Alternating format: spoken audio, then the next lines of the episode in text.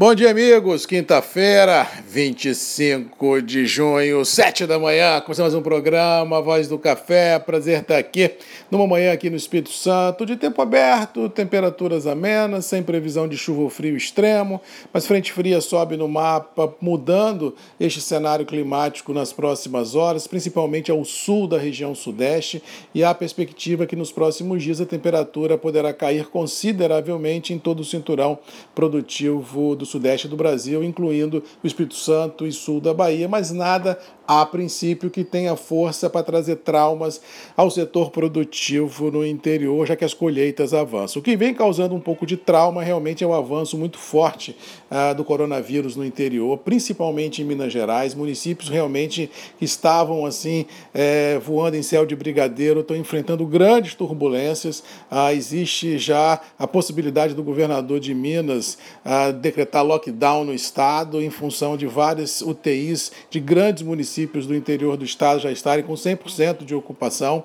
e isso vem deixando tudo e todos bem ressabiados no momento de franco trabalho de colheita no interior. Diga-se de passagem, vale observação: Minas Gerais é o maior estado produtor de café do Brasil e um problema mais sério de pandemia lá neste momento, onde há a clara migração de pessoas dentro do estado à busca de trabalho na colheita do café, pode atrasar um pouco as colheitas e deixar alguns operadores estressados. No Espírito Santo, o quadro também é muito complicado, a pandemia avança no interior, mas não com a força que avança em Minas. Aqui a situação é mais ou menos controlada, mesmo porque a gente vem acompanhando dia a dia esse avanço. E em Minas Gerais, eles viviam assim num mar uh, de uma artificial tranquilidade, já que não existia testagens e também existia uma subnotificação gigantesca dos quadros, ou seja, estavam muito iludidos com relação à pandemia por lá. E agora, quando a realidade dos fatos começa a bater na porta das pessoas, realmente vem deixando tudo e todos bem apreensivos, literalmente de cabelo em pé.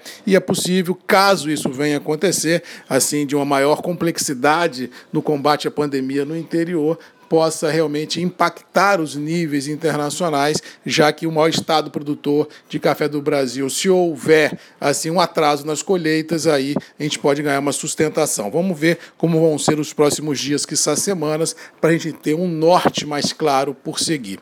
Com relação aos mercados, Uh, tivemos um dólar ontem forte, essa segunda onda da pandemia vem assustando o mundo afora, alguns mercados reabrem, mas também não encontram consumidores. Os bancos, bancos centrais do mundo afora, o próprio FMI ontem uh, divulgou as suas expectativas de crescimento para o mundo nesse segundo semestre para 2021 e as divulgações foram catastróficas, inclusive para o Brasil, ou seja, crescimentos negativos gigantescos uh, mundo afora, e isso deixa todo mundo ressabiado, porque não é crível a gente ver como estamos vindo vendo nos mercados financeiros global uma um mar de tranquilidade, de recompras de campo positivo, sem haver, como disse aqui muitas vezes, a, a, a, base da economia real suportando essa artificial euforia que se viu nos mercados. Eu acho que quando a ficha cair, que uma hora vai cair, aí haverá, ao meu modo de ver, uma correção nessas expectativas e assim uma freada de arrumação nos mercados é tida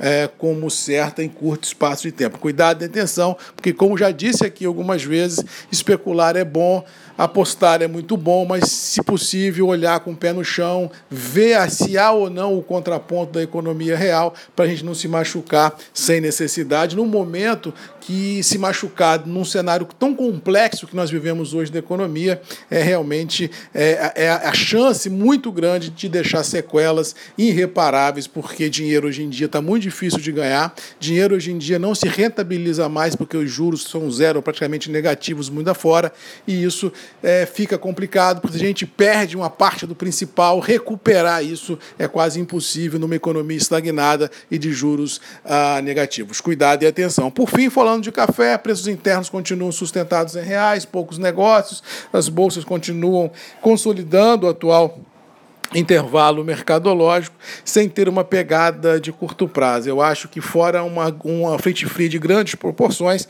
não vejo assim no curtíssimo espaço de tempo uma razão para uma explosão dos preços internacionais. Acho que se isso vier a acontecer, vai ser ou baseado numa, num frio muito forte ou baseado numa aceleração galopante de contágio da Covid em Minas Gerais, comprometendo colheita, comprometendo entrega e, por tabela, comprometendo embarque. Mas até isso uh, se confirmar, é prematuro se especular com grandes volatilidades. Eu acho que o mais do mesmo prevalece e, bem ou mal, os preços internos do café estão mais ou menos estabilizados ou precificados dentro das suas reais possibilidades de curto prazo. Mas vamos ficando por aqui, desejando a todos uma boa quinta-feira, que Deus nos abençoe, que a gente possa enfrentar os desafios uh, e vencê-los. E sempre lembrando que temos um encontro marcado diariamente aqui nos grupos e redes MM, às sete da manhã comigo, Marcos Magalhães, a voz do café, que traz informações, luz para iluminar o caminho de todos vocês. Beijo no coração de todos, fiquem com Deus. Boa quinta-feira! Um abraço do Marcos Magalhães e até